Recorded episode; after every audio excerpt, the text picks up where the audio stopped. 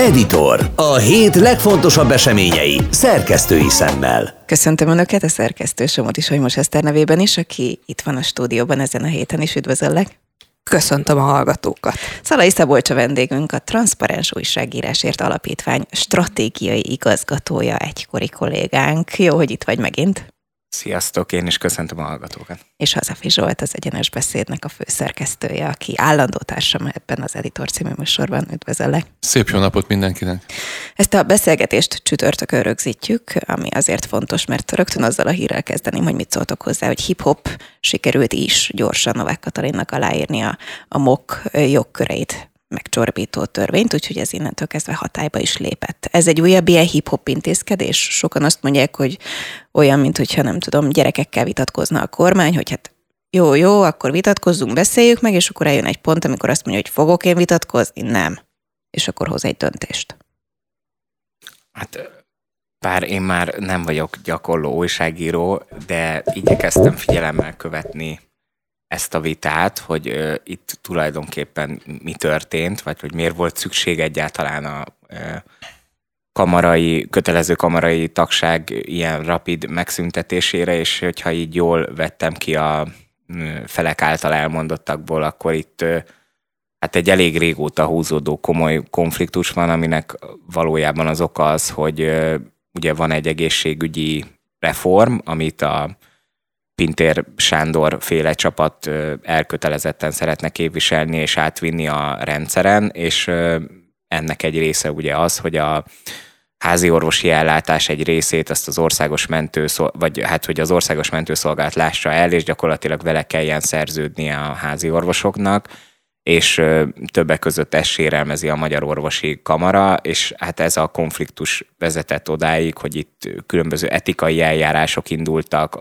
azon orvosok ellen, akik próbáltak amellett érvelni, hogy ez jó reformjavaslat, és ezen feszült be annyira a kormány. Ugye hétvégén volt egy kormányinfo, Gulyás Gergely ezt el is mondta, hogy hát itt etikai eljárással fenyegetik azokat az orvosokat a Magyar Orvosi Kamarán belül, akik reform mellett vannak, Közben ugye a Magyar Orvosi Kamera azt kommunikálta, hogy hát ez nem így volt, meg hogy ők azért indítottak etikai eljárás, mert igazából az a kollégájuk fenyegette a többieket, hogy belépjenek. Szóval, hogy így bonyolult az ügy, meg nem teljesen látom át, de tény, hogy mindenképp ezekre a vitákra pontot szerettek volna tenni, mert ha jól értelmezem, akkor februárban már keresztül akarják verni a rendszeren ezt a dolgot, és hát vészesen fogy az idő, hiszen már március van. Hát attól még nekem ilyen brazil szappan opera feelingem van, ahogy említetted, ezek az oda-vissza ö, csapások. Hát azért tényleg elgondolkodtató, hogy egy nap alatt is lehet ilyen súlyos döntéseket hozni. Én nem vagyok benne biztos, hogy ennek nem lesz következménye, bár ugye azt is hallottuk már több helyről, hogy, hogy ö, nyilván mire meg ennek következménye lesz, már úgymond teljesen mindegy, mert keresztül viszik az akaratokat, és ö, minden módosítást végre tudnak haj, ö, hajtani. Hát kíváncsian várom, hogy mi lesz erre a lépés. Bár egyébként érdekes, mert nálunk az aktuálban is volt olyan nyilatkozó, ahol az orvos azt mondta, hogy nem igaz, hogy az orvosi kamara által állítottak, tehát hogy ők egyáltalán nem érzik ezeket a nyomásgyakorlásokat és problémákat. Az biztos, hogy az orvostársadalmat is most ez a kérdéskör jól megosztotta. Nem vagyok benne biztos, hogy ilyen feszült környezetbe szeretnék bármelyik orvos keze alá kerülni, tehát bízunk benne, hogy minél előbb rendeződnek ezek az ügyek. Hát számomra több tanulsága is van. Egyrészt, hogy ugye van egy vita arról a Európai Unióval, hogy a törvényeket milyen társadalmi egyeztetés során kell meghozni. Ugye az kell idő, azért ez, hogy, hogy hétvégén benyújtanak egy törvénymódosítást, hétfőn elfogadják ma már aláírja a köztársasági elnök, azért ez nem annyira a jogbiztonságnak a, a mintapéldánya, és lehet azt mondani, vagy lehet azt érzékeltetni, hogy mintha dühből, indulatból születne egy ilyen döntés. Nekem az, ami nagyon érdekes, hogy ezt a játszmát, hogy a kamarának, az orvosi kamarának elvették a kötelező jellegét, ami ugye egy nagy súlyt adott a kamarának, ezt már egyszer eljátszották Magyarországon még hozzá a Fidesz által nagyon-nagyon sérelmezett MSZP-SZDSZ kormány ideje alatt, úgymond a gyurcsány korszak alatt, és a 2010-ben a kormányváltáskor, amikor a Fidesz óriási nagy győzemet aratott, akkor ők ugye azzal is kampányoltak, hogy meghaladják a gyurcsányi hatalomtechnikát, és hogy nem fognak olyan módon kormányozni, hanem visszatérnek úgymond a demokráciához, és demokratikus módon fognak egyeztetni nagyon sok fajta szerezettel. Most gyakorlatilag ugye abba a folyóba léptek, amiben a Gyurcsány Ferenc, és van egy hasonlóság, hogy a ö, egészségügy az egyik legbonyolultabb, sőt, ha, lehet azt mondani, a legbonyolultabb állami rendszer, tényleg a szüléstől, a, a már-már majdnem a, a, az első hetektől, a megfogan egy baba, az első hetektől a halálig felveli egy embernek az életét, a leg, életét a legbonyolultabb megszervezni, a legbonyolultabb finanszírozni, és ezről mindig vita van, hogy hogy kell finanszírozni, és a Gyurcsány korszakban bele akartak nyúlni a rendszerbe, és át akarták alakítani egy piaci alapú magán egészségügy felé ö, súlyozott rendszeré, ez a több biztosítós egészségügyi rendszer, nem tudom, hogy emlékeztek erre, és az orvos társadalom akkor is, ö, akkor Éger István volt a Magyar Orvosi Kamara elnöke, azt képviselte, hogy ők egy nagyon erős állami ö, egészségügyben hisznek, és hogy a, az nem, nem kell privatizálni, nem kell beengedni úgymond a egészségügybe a tőkét, mert az egészség, egészségügy az nem, az orvoslás nem, nem pénzügy, nem, nem, nem üzlet, és erre ezt, ezt a reformot, amit a Gyurcsány Ferencék meg akartak csinálni, ez, ennek volt egy ellensúlya a kamara, és erre hozták azt a akkori döntést, de sokkal lassabban, hogy elvették a kamarának a kötelező jellegét. Ezt 2011-ben, jól emlékszem, visszaadta a Fidesz, mondvá, hogy, hogy méltatlanul bántak az orvosokkal, most újra ebbe a folyóba léptek, és nagyon érdekes, hogy a orvosi kamara mostani vezetői azt mondják, hogy az a reform, az a reformcsomag, ami van most a, a, a, a kormány asztalán, az ugyanazt, jelen, ugyanazt valamilyen módon nem annyira direktbe, de ugyanazt képviseli, tehát hogy gyengíti az állami egészségügyi szolgáltatás színvonalát, ezzel viszont a magyar állampolgárokat löki a magánszolgáltatók felé. És azt az el lehet mondani, hogy az elmúlt évek tendenciája az, hogy egyre ö, több ember mivel nem tudja kivárni a várólistát az állami finanszírozás, állami kórházakban, ezért elmennek a magánban. Amikor én nekem születtek a gyermekeim, akkor gyakorlatilag arról én nem hallottam, hogy valaki magán szolgáltatónál ö, ö, le, vállalt volna szülést, meg stb. Ma már az én ismeretségi körömben gyakorlatilag nagyon-nagyon sok ember, nagyon-nagyon-nagyon sok pénzt kifizetve. De akkor szerintem kevesebb is volt a magárendelés, nem? Tehát nem is volt ennyi. Igen, igen, de azt mondom, hogy, hogy tolódik el felé, de közben az emberek fizetnek társadalombiztosítást, és az állami egészségügy színvonalát úgy érzi az ember, hogy, hogy csökken. És a Magyar Orvosi Kamara azt állítja, hogy az a reform, amit most a kormány be akar vezetni, az, az, az tovább ezt a tendenciát erősíti, viszont, a, viszont nagyon erős, hát 50 ezer orvost képvisel a Magyar Orvosi Kamara, ezért, hogyha ezt meg tudják gyengíteni ezt az ellenállást, akkor lehet, hogy könnyebben át tudja vinni a, a kormány ezt a akaratát. Elnézést kérek, hogy ilyen hosszan beszéltem, és elvettem a szót előletek. Nem, de egyébként, tehát hogyha ilyen hatalomtechnikai szempontból nézzük a kérdést, akkor szerintem pont ez az oka ennek, hogy ugye hogy a Magyar Orvosi Kamarának a legitimitását az adja, hogy, hogy ilyen, hogy globálisan az orvostársadalmat képviseli, hiszen a kötelező kamarai tagság kellett ahhoz, hogy, tehát, hogy a Magyar Orvosi Kamarának, hogy tagja legyél, az volt az egyik alapfeltétele annak, hogy te dolgozhass uh-huh. kórházba orvosként, vagy legyél házi orvos. És ugye pont ö, én úgy érzem, hogy a döntéshozóknak ezzel az a szándéka, hogy azt akarják megmérettetni, hogy valójában az orvosi kamara, ha nem kötelező, akkor mennyi ember van mögötte, és hogyha ezen tudnak gyengíteni, akkor tudják azt mondani, hogy itt valójában, amit ugye kommunikáltak is, hogy azt mondják, hogy nekik nem az orvostársadalommal, meg nem a magyar orvosi kamarával, mint olyannal van problémájuk, hanem annak vezetésével bár akkor ugye, hogyha meg az orvosi kamarának probléma lenne a vezetésével, akkor leváltották volna őket, mert gondolom le- lehet rendkívüli küldőgyűlést összehozni, és akkor lehet tisztítást tartani. Tehát vélhetően azért az orvosi kamara jelentős része egyetért azzal, amit az orvosi kamara vezetése kommunikál ebben az ügyben. De tény, hogy azzal, hogy ezt ilyen rapid módon keresztül fogják verni, vagy hát már keresztül verték a parlamenten, és aláírták, érvénybe lépett ez a törvény. Ugye most azt hiszem 30 napjuk van arra az orvosoknak, hogy nyilatkozzanak róla, hogy kamarai tagok kívánnak-e lenni.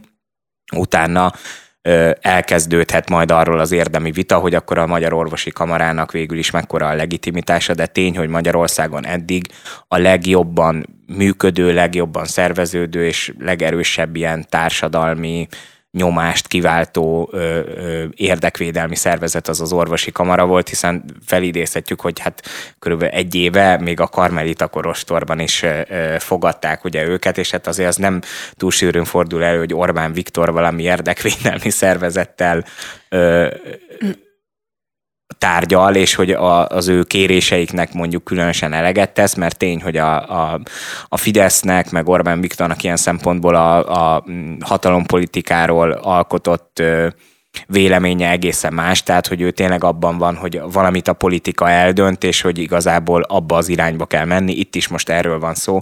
Én úgy érzem, hogy ez Pintér Sándor lobbia volt tulajdonképpen, hogy itt a Magyar Orvosi Kamarával kezdeni kell valamit, mert ők eldöntöttek valamilyen irányt, hogy milyen irányba reformálnák meg az egészségügyet, és, és ennek a kerékötői voltak, hiszen a Magyar Orvosi Kamara, amúgy pont nálatok az egyenes beszédben néztem Kincses Gyulát, és azt mondta, hogy volt olyan megye, ahol kettő orvos írta alá ugye a Magyar Orvosi Kamara közgyűlési döntésével szemben, ami az volt, hogy ne írják alá az orvosok ezt a dolgot, tehát hogy volt olyan megye, ahol kettő orvos írt alá végül is a országos mentőszolgálattal, hogy ő ezt a házi orvosi betegellátást ellátja a jövőben. Szerintem nagyon sok kérdést vet fel egy ilyen döntés például azt, amit te is mondtál, hogy eddig szerintem a közvélemény az úgy vélekedett, hogyha azt mondta a Magyar Orvosi Kamara valamiről, hogy á, ez az orvosok véleménye, akkor azt így elhittük szerintem, hogy akkor, ha ők ezt mondják, akkor, akkor ez az orvosok véleménye úgy általában. Mint ahogy nyilvánvalóan minden érdekvédelmi szervezetnél van az, hogy van, aki bét gondol egyébként, de hogy akkor a többség véleménye hát az Például á. a tanároknál van, vagy három Péld, szakszervezet. Például. Ö,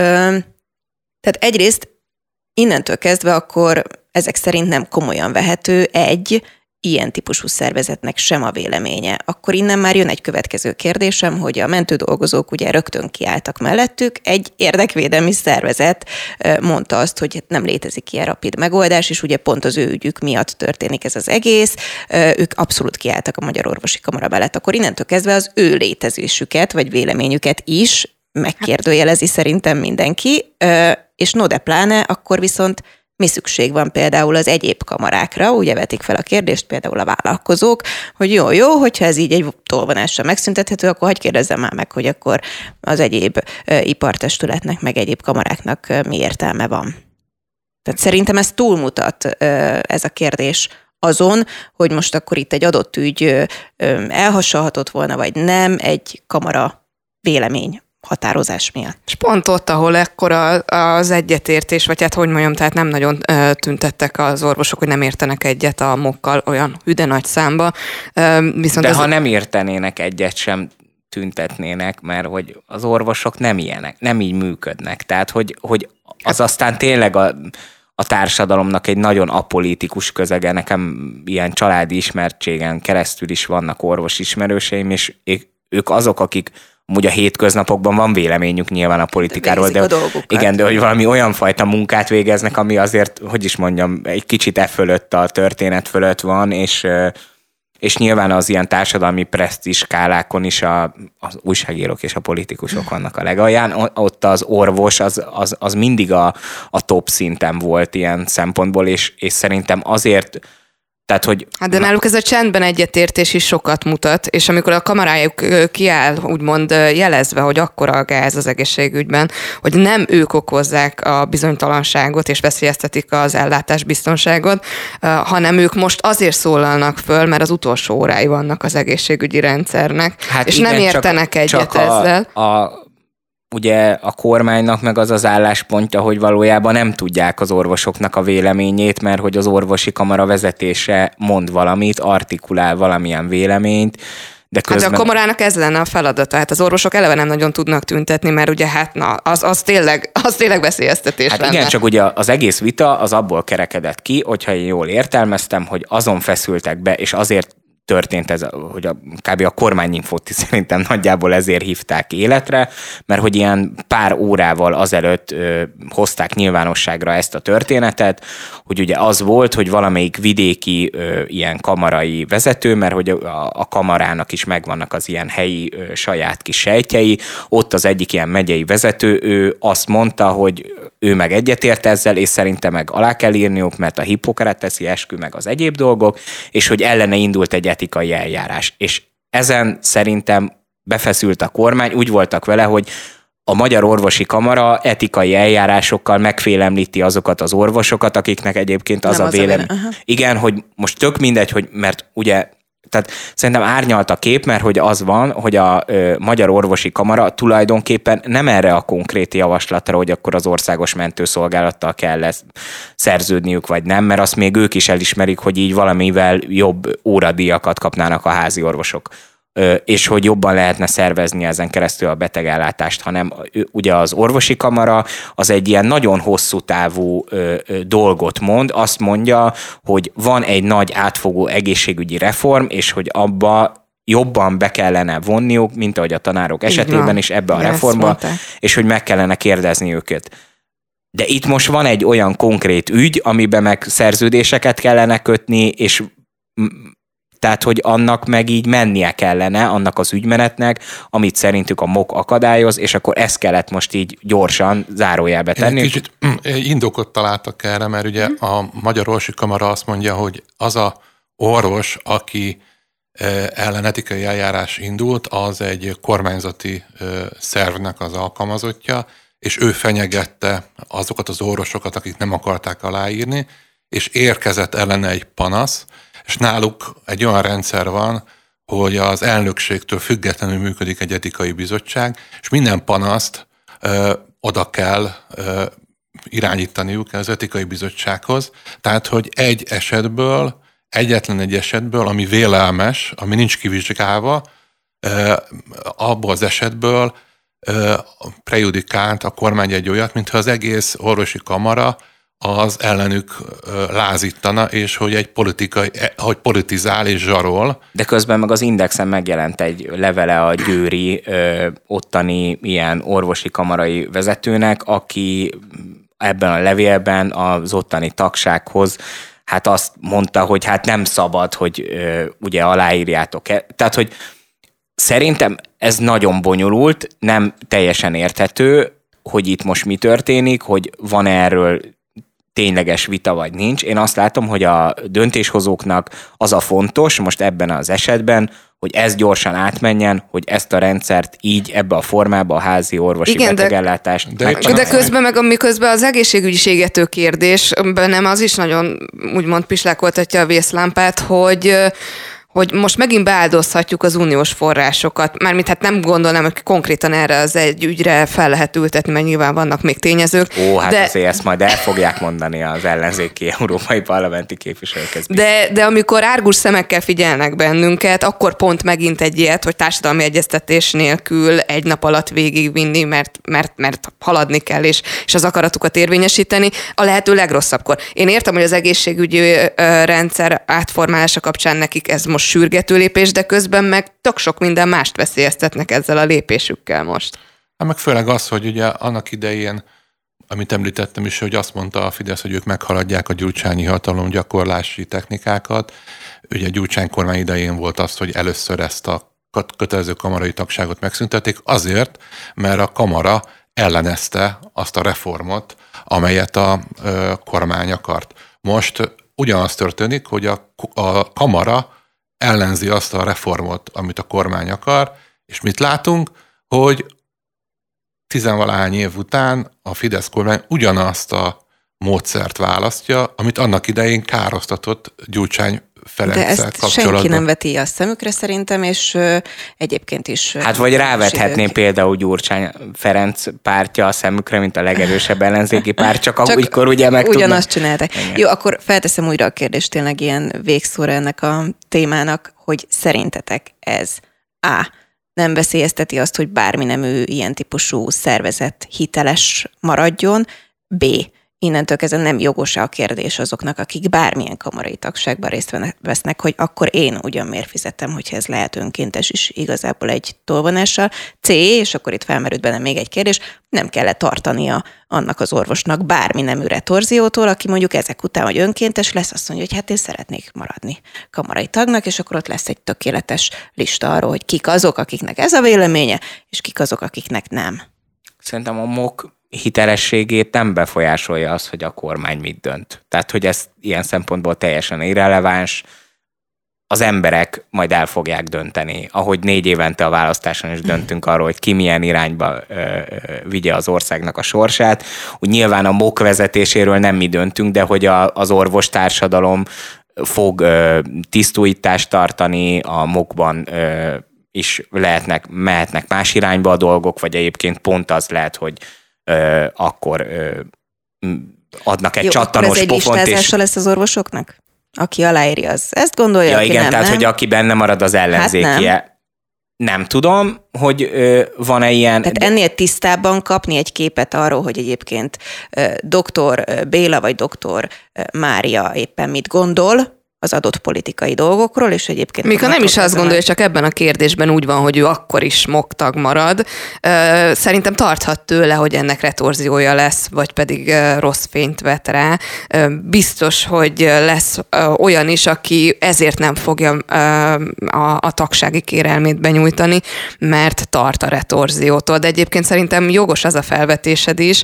Én a B-vel is egyetértek, hogy nagyon sok mindenkiben merül föl a kérdés, hogy akkor most, most egy bizonyos elképzelés, el, elgondolás, akkor most vagy mindenkire érvényes, vagy nem. Tehát hagyd ne kelljen kamaratagnak lennem kötelezően, ha másnál sem. Tehát miért csak az egyiket nevezzük gitt egyletnek? Főleg ugye azt mondta a kormány, hogy a Magyar Orvosi Kamarával az a problémája, hogy politizál.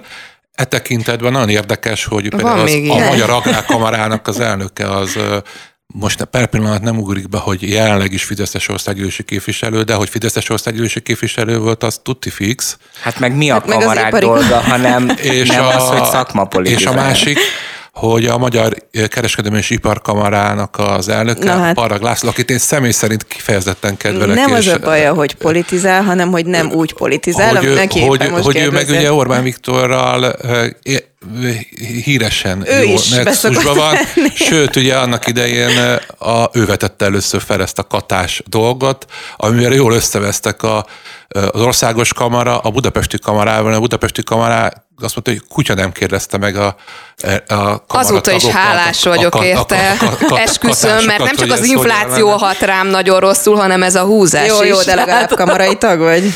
Persze, hát mindenkinek kamarai tagnak Kötelező. kell lenni, Na. kötelező. Innen folytatjuk egy rövid szünet után.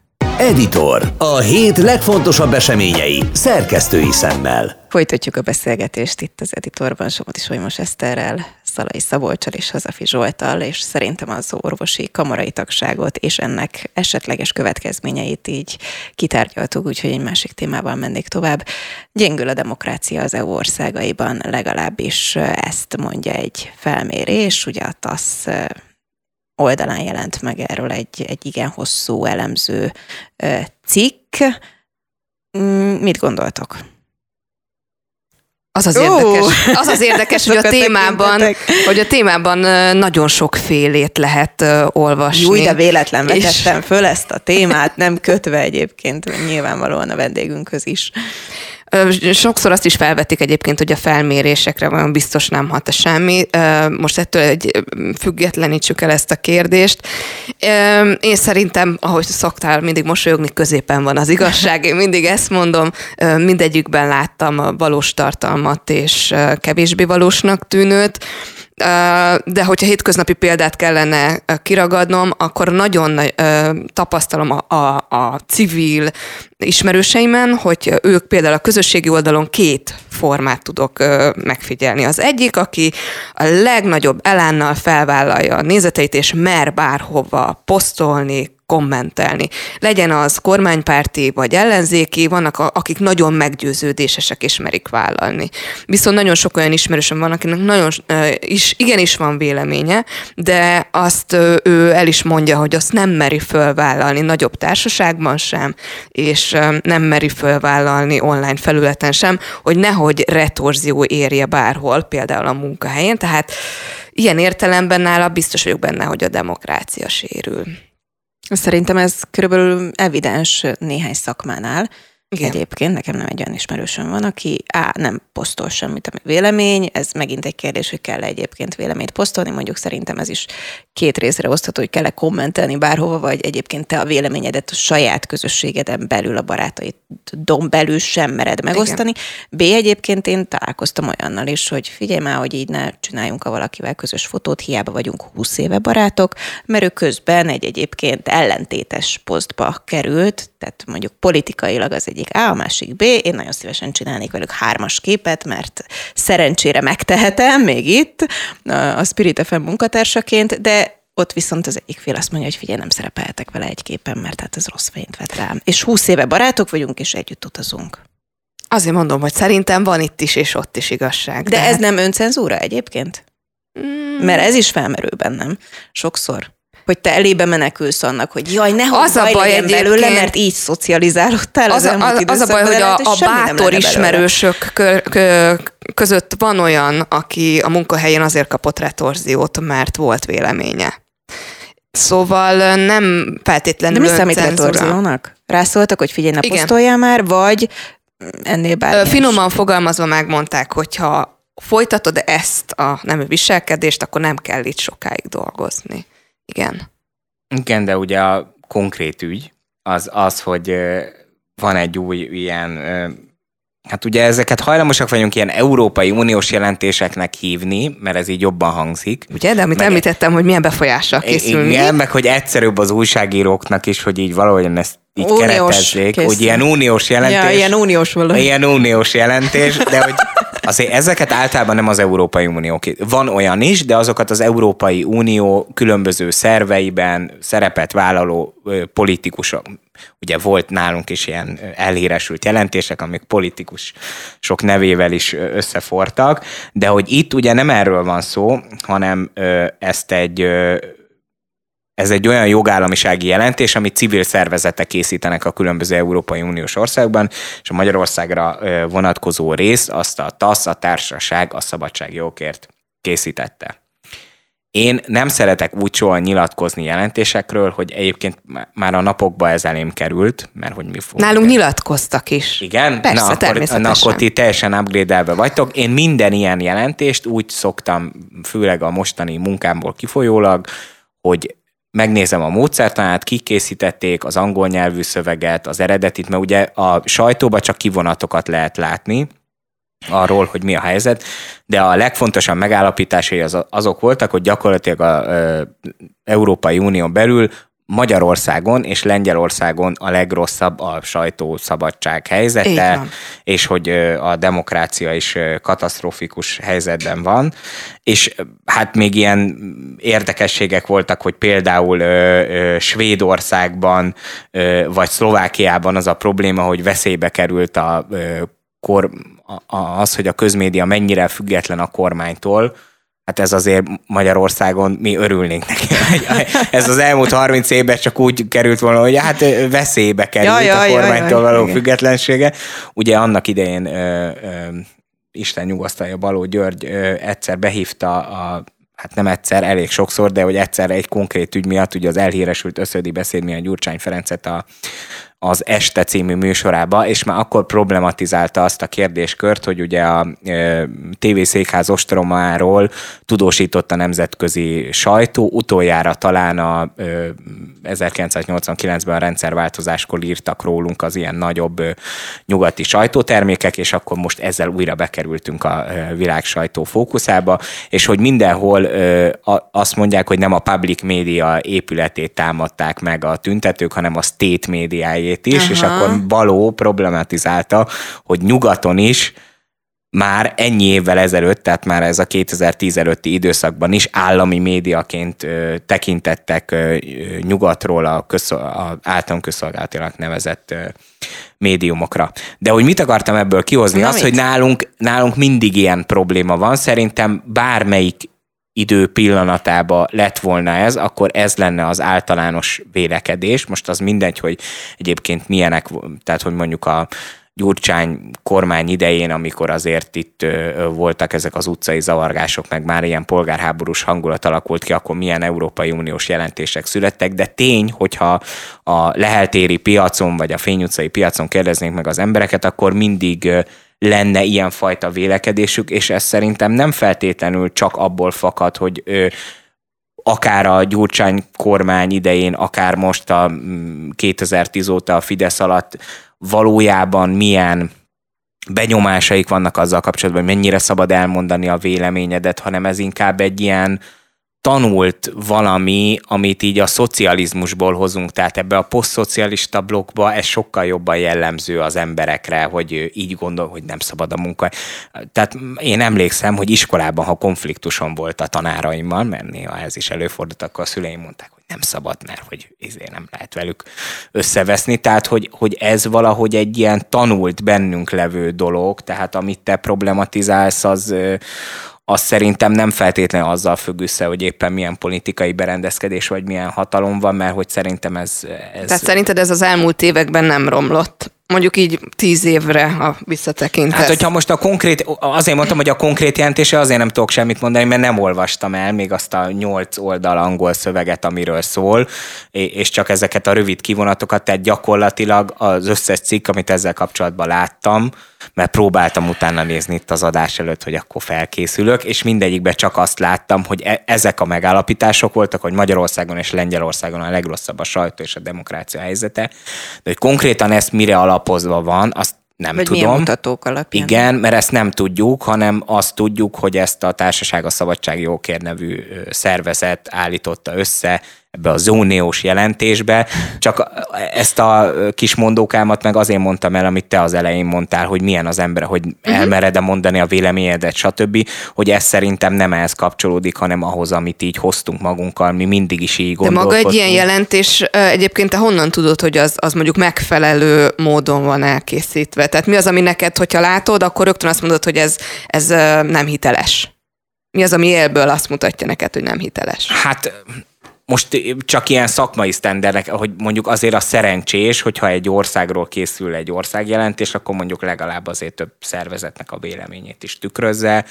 Nem mindegy, hogy az milyen módszert annal készült, tehát hogy a szervezet szakértői úgymond megállapításokat tesznek, és valamilyen példákon keresztül így alátámasztják az állításukat, vagy, vagy van benne valami azért plusz többlet, tehát hogy például itt volt a Transparency Internationalnek ez a korrupció érzékelési indexe, amiben ugye bizonyos szakértőket és meg, általuk meg nem nevezett üzletembereket kérdeztek meg arról, hogy a közférába hogyan tapasztalták, hogy a korrupciónak mekkora a mértéke, és ugye ebből kijött, hogy Magyarország az Európai Unió legkorruptabb tagállama, Románia kiváló helyezést ért el, ahol egyébként pont a napokban egy betonhídat loptak el egy éjszaka alatt. Nem, nem kiváló, egy kicsit jobb, hajszányival jobb. Hát azért, azért, azért bőven jobb volt, mint Magyarországé. Mi ilyen fekete-afrikai országokkal voltunk versenybe, de mindegy, igazából, tehát önmagában szerintem egy, egy jelentés, tehát így nagyon nehéz megítélni, amikor ilyen jellegű dolgokról van szó. Szóval én mindig az olyan dolgokat szeretem általában, amik így ö, számszerűsíthetőek, tehát hogy ö, aminél valami konkrét esetek vannak, meg lehet nézni, hogy ebből mennyi volt, ott mennyi volt, és akkor ez alapján meg lehet ítélni valamit, mert ezek borzasztó Hát van a híres dolgok. mondás is, hogy a statisztikát is mindig azt hiszi el az ember, ugye, amit maga készített. Amit maga hamisított, nekem így mondták. így van, így van. De, igen. igen. Tehát, hogy nem, őszintén nem tudom, mert, mert én is csak ezeket az újságcikkeket tudtam elolvasni a jelentésről, de ebből nem derült ki számomra, hogy miről van szó. Zsolt, hagyjunk szóhoz Nekem nagyon-nagyon nehéz a helyzetem, mert ugye Magyarország egyik legnagyobb televíziójának vagyok, az egyik talán a, a egyik legismertebb műsorának a főszerkesztője, és van egy olyan policím, hogy nem, nem akarok más médiumokat így az állami médiumokat sem kritizálni, vagy ezzel kapcsolatos dolgokban megnyilvánulni, mert ugye érintett vagyok, és ezt nem lehetne azt mondani, hogy részrehajlás nélkül mondom el a véleményemet. Na, a versenytársaidról. Én a, azt tudom elmondani, hogy nekem a, a, én újságíró családban nőttem fel, már akkor édesapám is folyamatosan mindig kritizálta a magyar sajtó helyzetét. Én 20, vagy 30 éve vagyok újságíró, minden időszakban voltak olyan dolgok, amiket kapcsolatban kritikus voltam.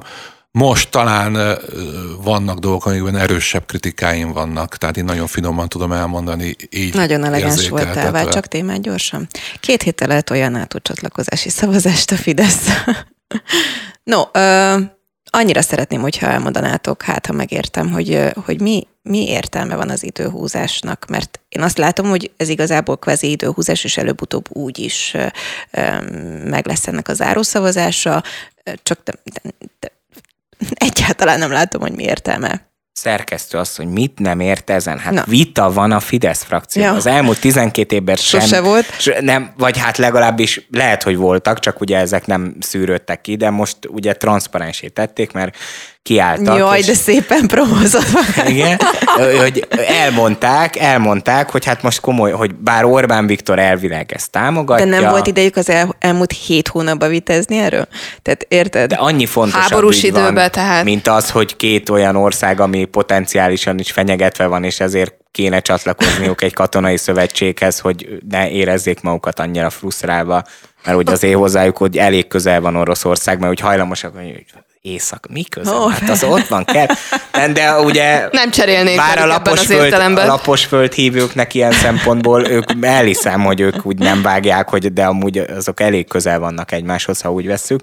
És nyilván ezeknek az országoknak ez nagyon fontos. Ugye itt több érvet is hallottunk. Egyrészt volt az, hogy igazából nem is, mármint az érvet úgy értem, hogy amit nem Magyarországon mondanak, hogy állítólag az van, hogy amúgy a törökök nem akarják ezt, csak mi a törököket ebbe támogatjuk, aha, aha. mert hogy ne legyenek Miért? egyedül ebben a kérdésben, azért, mert hogy... Mert a, földrengés volt? Azért, mert hogy a nemzetközi politikában úgy van, hogy Orbán Viktor mindig keresi a szövetségeseket magának, és akkor, hogyha van egy ügy, tehát ugye sokszor volt ez a lengyel-magyar tandem, mm. hogy mi tudunk együtt menni, és tudunk együtt Elmúlt. ügyek mellett ki, és valójában nekünk ez nem fontos. Én elhiszem ezt is. Nyilván van a rossz indulatú feltételezés, amit sokszor magyar ellenzéki szereplőktől hallunk, hogy hát ez konkrétan a Putyinnak a kérése, hogy uh-huh. Orbán Viktor trójai falóként tartom akadályozza. Én, én sem gondolom, hogy itt erről van Inkább szó. a Valamit akarunk című kérdés. De tény, hogy ugye sok minden lehet. Tehát mi, mi nem jöttek meg konkrétan az uniós pénzek. Arról is már elvileg megállapodtunk, azt mégse állapodtunk meg, már senki nem érti, hogy mi van az uniós pénzekkel,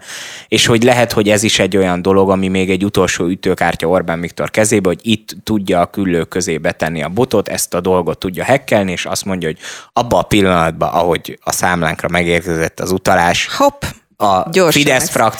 és a KDNP frakcióban. Egyébként egy nap alatt meg tudunk szavazni mindent, látjátok? Ugye? Igen.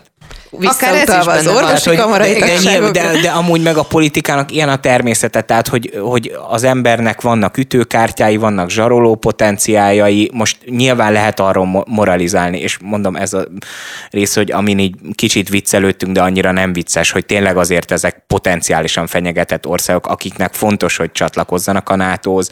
Nem gondolom, hogy ezt komolyan meg akarja akadályozni a magyar ezt kormány. Mondom, én is Az más kérdés, az egy nagyon érdekes helyzet lesz, ha végül mi kifarolunk a törökök mögül, bár állítólag közben a nemzetközi sajtóban arról is lehetett olvasni, hogy a törökökkel van külön uniós tárgya, vagy hogy ezek az Hát no, de pláne szerintem a törököknek meg lehet most mondani, hogy na srácok, akkor szerintem vagy most ezt így gyorsan aláírjátok, vagy akkor oldjátok meg ti azt a csilliárd, milliárd ö, újjáépítést például, ami éppen Hát Törökországban meg ugye, zajlik. hogy annak idején a németekkel kötöttek a törökök ö, arról megállapodást a, a, a volt német kancellárral, hogy ugye a, azért cserébe, hogy a Így van. bevándorlókat Hát nem a németekkel, tartsák. igazából az Unióval, csak a Merkel Hát igen, de hogy a, az Európai Uniónak is mindig Az van Unió, egy tudod, az gazdája. Unió. Az Uniónak is mindig van egy gazdája, és ez sokáig a németek voltak, és hogy, hogy, tehát, hogy itt az lesz szerintem az érdekes, hogy mi van akkor, hogyha vagy a törökökkel, vagy a magyarokkal sikerül dűlőre jutni, de egy másik szereplő mégis hát ö, megállapodás nélkül marad, vagy nem kap jó ö, ajánlatokat, mert ugye ez a rendszer úgy működik, hogy igazából egy ország, ö, hogyha nem ratifikálja, akkor azzal már meg tudja akadályozni. Tehát a többiek már igent mondtak igazából. Igen, tehát csak ránk várnak.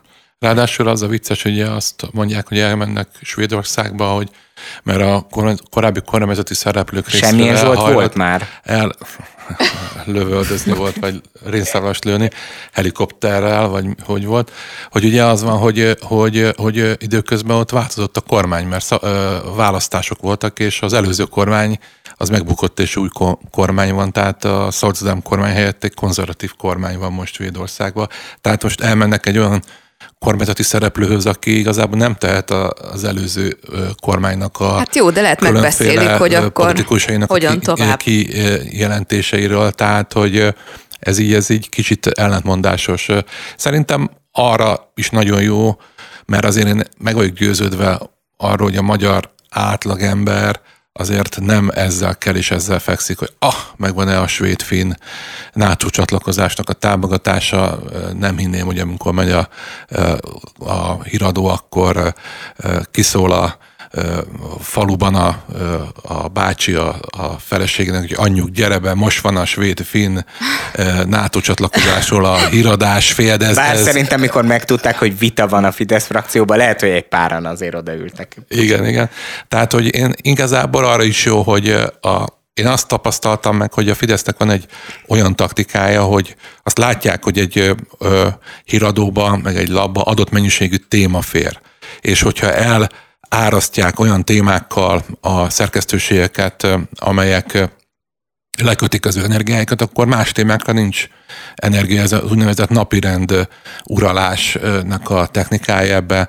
Nagyon sokat írtak az elmúlt 10-15 évben különféle politológusok, és szerintem a Fidesznek érdeke az, hogy hogy azért ne azok a témák pörögjenek a sajtóban, mint például az akkumulátorgyár körüli ellentmondások, vagy vita témák, esetleg ne az, hogy miért Magyarországon kiugróan magas az élelmiszerinfláció, miközben elképesztő jó adottságai vannak Magyarországnak. Háborús. Á, nem nincs háború Magyarországon, de tudom, hogy mire gondoltál. Tehát, hogy vannak olyan témák, amelyekre, amelyek esetében sokkal jobb, hogyha egy olyan pályán zajlik a vita, ami a Fidesznek kedvező, és ez, ez a svéd finn uh-huh. csatlakozásba be, külön berakjuk a botot, ez azért ezt mutatja, hogy azért mi egy tényezők vagyunk, mi szabadságot, szabadságharcosok vagyunk, mi, ha van véleményünk, mi krakéleren megmondjuk. Tehát, hogy igazából beleillik abba a narratívába, amit a kormány és a Fidesz magáról szeret így mutatni. No, szabadságharcosom, akkor a te kedvedért a végszóra hozok egy, lightosabb témát, ahogy fogalmazni szoktunk. És figyelj, képzeld el, Zsolt, szerettem volna neked keresni eh, Tuszáp Szabó Zsófis hírt. De ezt már a hallgatók lehet, hogy elfelejtették, Mindenki hogy ez mondd el. fél évvel ezelőtt ezzel élcelődtük és húztuk egymást ezzel a témával, hogy Igen, mert eh, egyszer hoztál erről. nekem egy reggeli ö, adásba egy ilyen hírt, ami nekem nagyon felkeltette az érdeklődésemet. Nem, és akkor onnantól kezdve viszont te minden nap hoztál egy ilyen típusú hírt, mert akkor róluk szóltak a hírek, és akkor egy időben az editorban is viccelődtünk ezzel, hogy behoztam ilyen típusú hírt. Hát én nem találtam ö, rájuk vonatkozóan hír, de most tehát csodálkozom, mert te közben valószínűleg találta, úgyhogy elmondhatod, de cserébe azért a GVM Kulcseredina házasságot esetleg kitárgyalhatnánk, ha érdekelne titeket. Szellák Vivi is küldött egy színes. Na, tessék. Egyébként, mert nem tudom, hogy nektek mi a véleményetek a zenélő utakról. Nekem tetszik. Jó, ezt valaki mondta pont, igen. igen. Láttam egy videót És erről. képzeljétek el, hogy egy lakó kéri, hogy ne hajtsanak rá az autósok a zenélő útra. Idegbajt kapnak tőle. Igen, hazánkban szaporodnak Mennyivel a jobb téma, utak. mint GVM kulcseredén a házasság. Ám a jelenségnek nem mindenki örül, pedig ugye egyébként a politikusaink és a kormánytagok is rendszeresen uh, szokták ezt marketingelni. Talán igen, uh, Zsófia. Valaha, valaha utaztatok ezen? Igen. Konz Zsófiánál is Én... készült egy videó De ez erről. nem az van, hogy amelyik a nélküledet játsza az ismerős arcoktól? Vagy nem, én, én egy olyat láttam, a, én van. Kaposvár felé mentem, és ott volt egy olyan, az nekem kifejezetten tetszett, de de azt mondják, hogy már egyszer hallod, az oké, okay, de pont így írják, hogy ami egyszer poén volt, az a 65 ezredik alkalommal már rendkívül idegesítő tud lenni. Lehet úgy menni, hogy nem mész rá. Nekem igazából az egészből az ö, szűrődik le, hogy nem mindegy, hogy valamit hogy terveznek, hova terveznek, és például lehetett volna egy olyan helyre is tervezni, ahol nincs közelbe lakott terület, ahogy és átkötök, egy akkumulátorgyárat is lehet úgy csinálni, hogy nem, a, nem, nem Béla bácsi kiskertjének a végében fog menni naponta 30 teherautó, kamion, hanem egy kicsit kiebb rakják, hogy esetleg egy falunak az életét ne tegye teljesen tönkre egy akkumulátorgyár. Zsolt, látom, nagyon hiányoltad, hogy ma nem beszéltünk erről. Ígérem, hogy jövő héten fogunk, jó? Mindenképpen elővesszük az akkumulátorgyár ügyeit. Szalai Szabolcs a transzparens újságíró újságírásért alapítvány stratégiai igazgatója, de bonyolult titulusod. Már köszönjük, hogy itt voltál, mint hogy Csomadi Sajmos Eszter szerkesztőnek is, az Afi Zsoltnak is köszönöm. Legyen szép hétvégéjük. Viszont hallásra, viszont látásra.